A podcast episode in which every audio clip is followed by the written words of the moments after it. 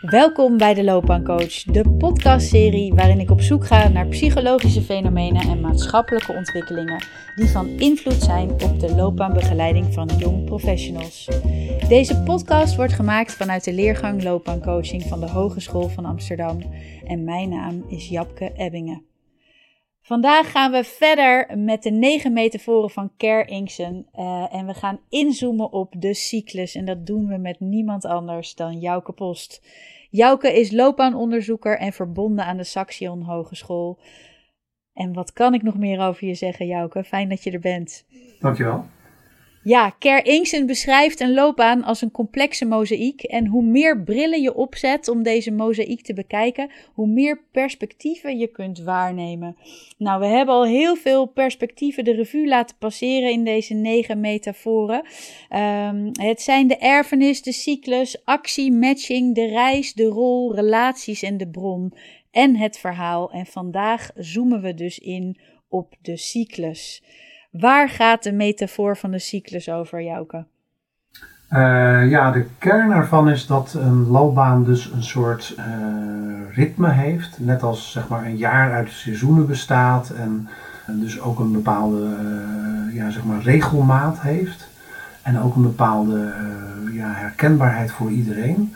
Zo is de gedachte van een cyclus bij loopbanen gaat over het feit dat je fasen kunt onderscheiden. Dus dat er bepaalde fasen zijn die, voor die ongeveer voor iedereen uh, gelijk zijn en dus ook verwant. Hè. Dat lijkt dus ook wel op de, de faseindeling van bijvoorbeeld Ericsson over de levensloop, die dat ook zo heeft uh, gedaan. En zo zijn er ook theoretici geweest, al heel vroeg eigenlijk, uh, in de jaren 50, 60, 70, die gezegd hebben: een normale loopbaan bestaat uit ongeveer deze fase. En een van de meest bekende dan is Donald Super, die heeft in de jaren 60, 70 zo'n faseindeling langzaam op basis van onderzoek ontwikkeld. En die Donald Super die heeft vijf fasen, noemt hij. Zou je die vijf fasen kunnen noemen?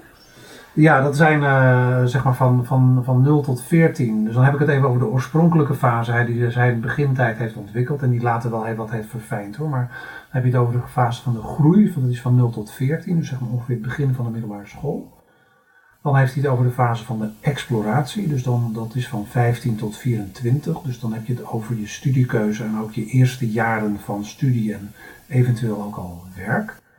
Dan heb je het over de fase van de vestiging, zoals dat dan heet. Hè. Dus eigenlijk het, nou ja, zeg maar het, het, het, het echt je, je vestigen als beroepsbeoefenaar. Die duurt van 25 tot 44. Dan heb je de fase van de stabilisatie, die duurt van 45 tot 64. En je hebt de fase van, uh, ja, uh, dat heet disengagement, ja, dat is een beetje een aparte term, maar zeg maar terugtrekking. En dat is dan 65 plus. Dus eigenlijk je terugtrekken uit het, uit het werkende leven is 65 plus. En dat zijn de vijf hoofdfasen die hij dus heeft onderscheiden. En zijn stelling was dus, die, daar gaat ongeveer iedereen op die manier doorheen. En dus iedereen doorloopt ongeveer deze vijf fasen, al dan niet iets verfijnder. Hoe verhoudt zich dit, uh, Jouke, tot het generatiedenken? Um, nou, uh, dit, dit zegt natuurlijk in wezen dat je als generatie ook wel nog steeds zo'n cyclus doormaakt. Hè. Dus in wezen, in, in zijn theorie is het niet zo dat, dat dat bijvoorbeeld per generatie zou verschillen. Dus de stelling of de gedachte van Super was dat dit ongeveer gelijk blijft en ook gelijk is voor verschillende generaties. Maar er is ook wel echt wel uh, vanaf het begin af aan wel kritiek geweest op Soeper. Zoals iedere keer, dat hebben we natuurlijk iedere keer als we in deze podcast over theorieën praten. En er komt altijd commentaar. Hè? En het commentaar op Soeper is heel erg geweest van, uh, als ik het even simpel samenvat, het is een faseindeling van voor mannen, voor blanke mannen. Het is uh, veel te rigide. Het is heel erg gekoppeld aan wat ze dan noemen een corporate culture. Hè? Dus eigenlijk een, een bedrijfsloopbaan, zoals bij Philips of bij uh, Defensie of bij de overheid. Dus het is toch een heel bepaald type loopbaan wat hier wordt weerspiegeld. En de andere kritiek is dat mensen vanaf de jaren 80 gaan zeggen, ja, omdat die arbeidsmarkt zoveel dynamisch is geworden, uh, super pas je faseindeling eens aan, want mensen moeten soms halverwege de rit uh, veel meer opeens weer helemaal opnieuw beginnen in een heel andere context. Dus hoezo faseindeling, hoezo klopt dat allemaal? Ja, dus misschien kunnen we het allemaal niet zo mooi doorlopen uh, als we dat misschien zouden willen volgens uh, dit model. Um, en ik vroeg je naar het generatiedenken en eigenlijk zeg je van ja, Donald Super die zou zeggen, uh, elke generatie doorloopt dit ongeveer op dezelfde manier, deze fases. Ja, ze hebben later ook wel eens gekeken van, in andere onderzoeken uh, heeft iemand, ook iemand in de, zeg maar in de loopbaantheorie, Michael Arthur, heeft gekeken van, klopt het toch niet een beetje? En die kwam toch tot wel een soort driedeling waarin hij toch wel zei, oké, je, je, hebt toch een soort hoofdfase van exploratie en verkenning en nieuwheid. Dan het tweede is toch het ontwikkelen van echt wel je loopbaanpaden, dus echt een richting kiezen. En op een gegeven moment is er wel iets van een, een, derde fase die hij dan onderscheiden, wat toch wel gaat over continuïteit en het proberen continuïteit in die loopbaan als het ware te bestendigen. Dus ergens lijkt er toch ook wel een soort grondfase te zijn die ook uh, voor de meeste mensen wel van toepassing is en ook voor jongeren wel gebeurt. Er is ook heel lange tijd gezegd van ja, jongeren zijn helemaal niet meer gericht op werken op zekerheid en op vaste banen en zo. Maar dat blijkt iedere keer natuurlijk heel erg uh, tegen te vallen. Of tegen te vallen is niet het goede woord. Dat blijkt gewoon op zijn minst anders te liggen. Ik heb ook binnen Saxion is iemand ook gepromoveerd op, uh, op zeg maar loopbaanoriëntaties van jongeren. En dan valt het allemaal met, die, met die behoefte aan heel veel onzekerheid en heel veel vrijheid en zo. Dat valt allemaal toch wat anders uit dan men vaak denkt. Ja, dus dan blijft dus dit, als we de cyclus iets, iets uh, breder of iets, ja, iets globaler nemen, dan blijf je een fase van exploratie, uh, richting geven en dan op zoek naar continuïteit. Die blijft voor de meeste mensen toch bestaan. Begrijp ik dat ja, dan zo goed? Ja, klopt. Dan heb je hoogstens wat excessieve uh, uit, uitzonderingen. Hè? Mensen die opeens van loopbaan veranderen of een hele andere richting op gaan. Die zijn er natuurlijk altijd. Maar er is toch een soort grondpatroon, zeg maar, wat wel voor de meeste mensen eh, geldt.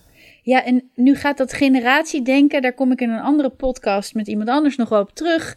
Uh, maar dat gaat um, veel meer over bepaalde kenmerken die horen of die zouden horen bij een bepaalde generatie, de generatie X, Y, Z. En wat die, um, ja, wat die voor eigenschappen hebben of hoe je daar in een organisatie meer naar kan kijken. Is dat iets waar de, waar de cyclus ook nog iets over zegt of op aanhaakt? Nou, in, in, in het boek van Inksen eigenlijk heel, helemaal niet. Hij, hij, hij, laat, hij heeft daar geen beeld. Hij heeft wel, hij heeft wel zeg maar een soort beeld van je hebt uh, een beginfase van de loopbaan en een mid-career en een end-career. Dus je hebt wel een soort, ook daarin wel bepaalde thema's die wat meer naar voren komen. Maar hij koppelt dat niet heel expliciet aan generaties, maar meer aan, aan dus fasen in die loopbaan. Zoals je bijvoorbeeld, hè, dat is de bekende mid-life crisis of de mid-career crisis van mensen dat mensen soms het idee hebben van, nou, ik heb mijn plateau wel bereikt in deze context. En dan die grote vraag krijgen van, ja, ga ik hier nou nog uh, heel lang door en kachel ik een beetje uit, bij wijze van spreken, of ga ik uh, toch een grote wending maken? En dat type crisiselementen, dat zit bijvoorbeeld wat meer in die, in die beginfase. Maar, um, dus Inkse gaat niet heel erg in op, uh, op generatie-elementen. Nee, dus het belangrijke, de essentie van de uh, metafoor van de cyclus is dat het gaat over ritme en dat het gaat als het ware als seizoenen dat een loopbaan uh, bepaalde fases kent. Wat spreekt jou zo aan in deze metafoor? Nou, ik denk dat er in de, in de basis ook echt wel iets klopt. Hè? Dus dat, dat het, hoewel het dus uh, niet zo generiek is en niet zo universeel als hij misschien ooit heeft gedacht maar dat er wel een soort grondpatroon is. Uh, ik herken ook wel bijvoorbeeld mensen, ik zit dan al wat meer in de, nou nog niet echt in de eindfase, maar wel in, de, in een latere fase van mijn loopbaan. Dat je natuurlijk meer terugkijkt en dat dat natuurlijk andere vragen en ook wel andere ja, thema's voor je met zich meebrengt. Dat je ook wel bijvoorbeeld wat anders kijkt naar uh, hoeveel jaren heb ik nog te werken, wil ik nog werken en wat, wat levert dat, dat dan aan vragen. Dus iedere leeftijds- en loopbaanfase levert natuurlijk wel gewoon eigen vragen op. En dat, dat, dat vind ik, dat is natuurlijk ook heel uh, voorstelbaar en eigenlijk ook weer niet zo heel uh, ja, verbazingwekkend zou je kunnen zeggen. Andere punt wat ik ook interessant aan vind, dat er ook uh, later mensen zijn geweest die hebben gezegd, nou misschien zijn die hoofdfasen dan misschien wel wat te, te algemeen. Maar je kunt ook bijvoorbeeld, stel je gaat weer een nieuwe, nieuwe baan doen, dan zit daar toch ook vaak wel weer een soort mini-fasering in, waarin je begint met die exploratie en dan op een gegeven moment stabiliseert en dan op een gegeven moment weer een beetje denk, nou, nu ben ik wel hier wel weer uitgegroeid. Dus dat idee van groei, exploratie, uitgegroeid zijn, dat zit natuurlijk ook wel vaak in stukjes van je loopbaan. Dus je hoeft het niet zo heel helemaal over die totale levensloop uit te strekken. Dus je zegt binnen de grote cyclus van het leven, van geboren worden tot sterven, bij wijze van spreken, uh, zit er, er eigenlijk ook een soort van mini-cycli ja, in. Ja.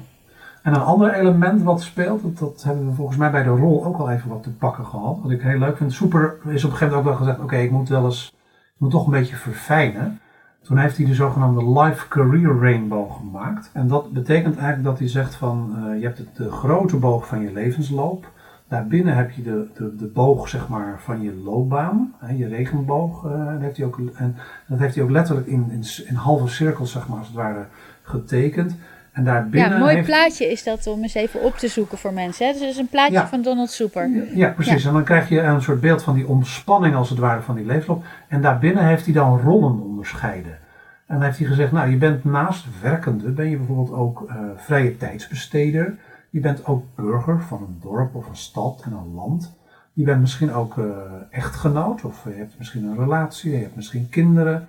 En op die manier is die eh, ook gaan, gaan eh, differentiëren naar, zeg maar, is die, die fasering gaan koppelen aan rollen. En dat vind ik wel een interessant punt, omdat je natuurlijk, eh, nou ja, dat ken je ook, als je bijvoorbeeld eh, kinderen hebt gekregen, dan is dat een, dan is dat natuurlijk een, een, een, wat ze dan zeggen, dus het spitsuur van het leven. Dat is natuurlijk ook evident zo, dat in sommige fasen van je levensloop en loopbaan zijn sommige rollen veel meer prominent dan in andere fasen. En die ruimte die er ontstaat voor exploratie en voor groei, wisselt ook in die zin daar wel wat mee. Dus hij is het gaan verfijnen en gaan verruimen, hij is er iets aan toe gaan voegen, waardoor het in ieder geval als spectrum ook wat, eh, wat groter is geworden.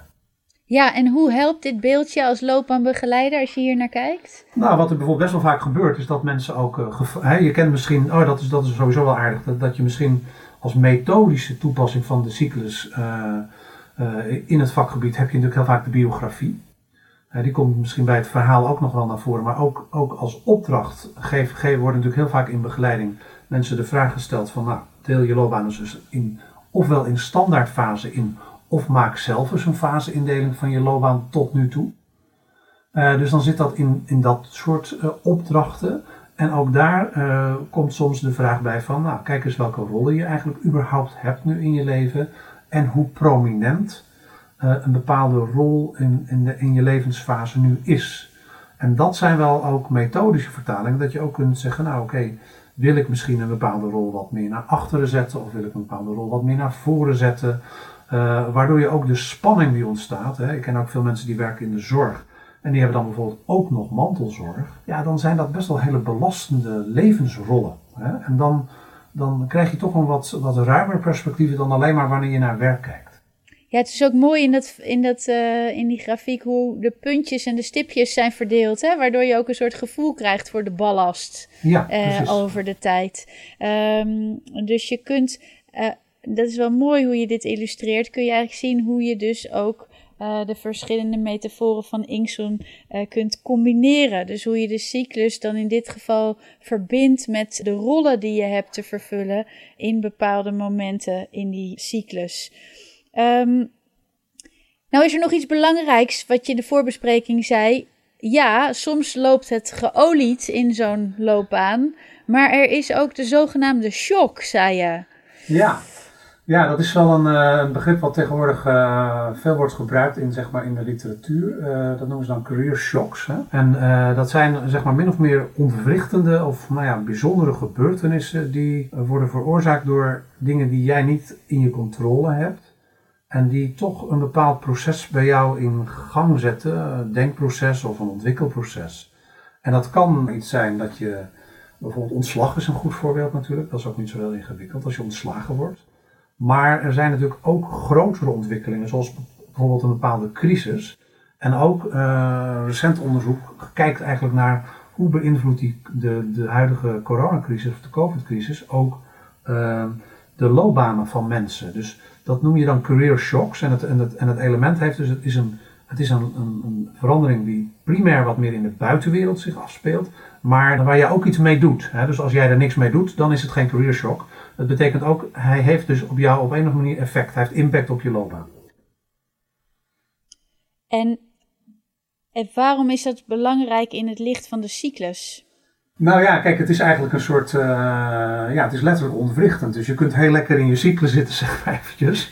En, uh, ja, Alles loopt uh, ja, op rolletjes in de tijdsfase. precies, hè, dat je voldoet aan alle criteria en alle taken enzovoort. Maar opeens krijg je gewoon toch een soort ja, dreun vanuit bijvoorbeeld zo'n crisis. En word je gewoon toch echt behoorlijk verstoord in je werk.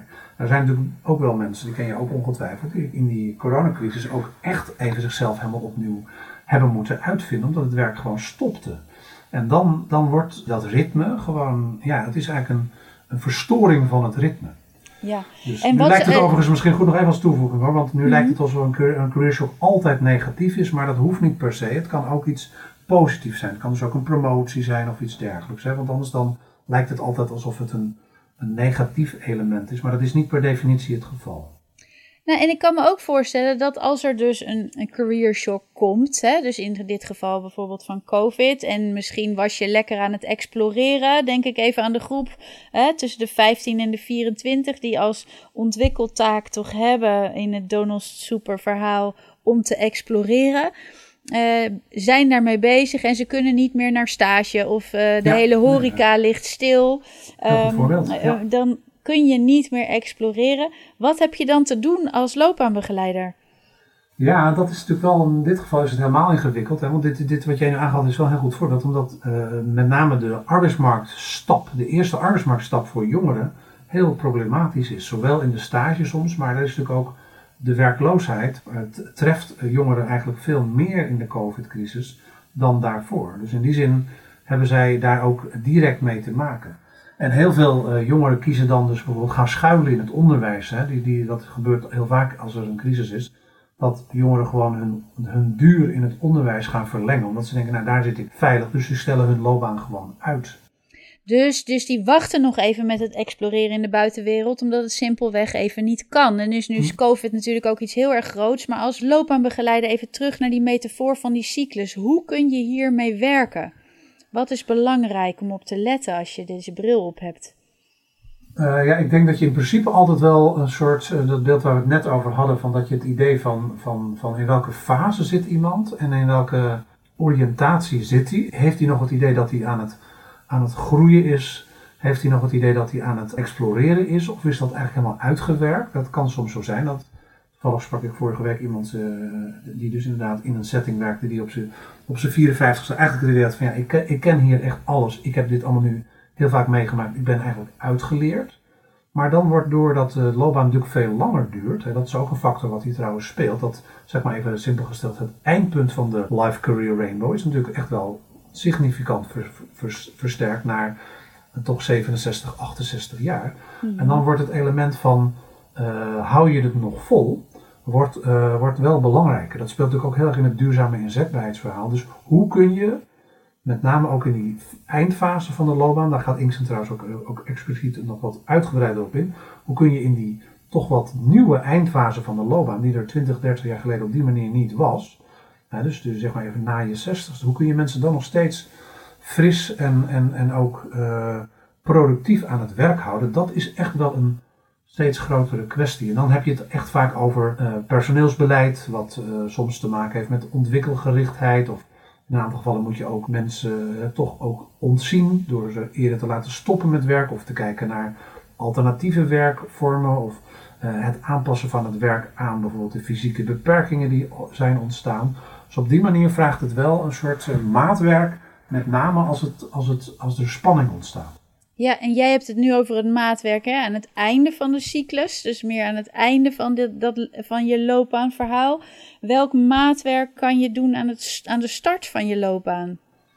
Uh, in de zin van als je met jongeren in gesprek bent, bedoel ja. je? Uh, ja, en, uh, en op zoek naar die eerste baan en als je, als je zit op dat exploreren.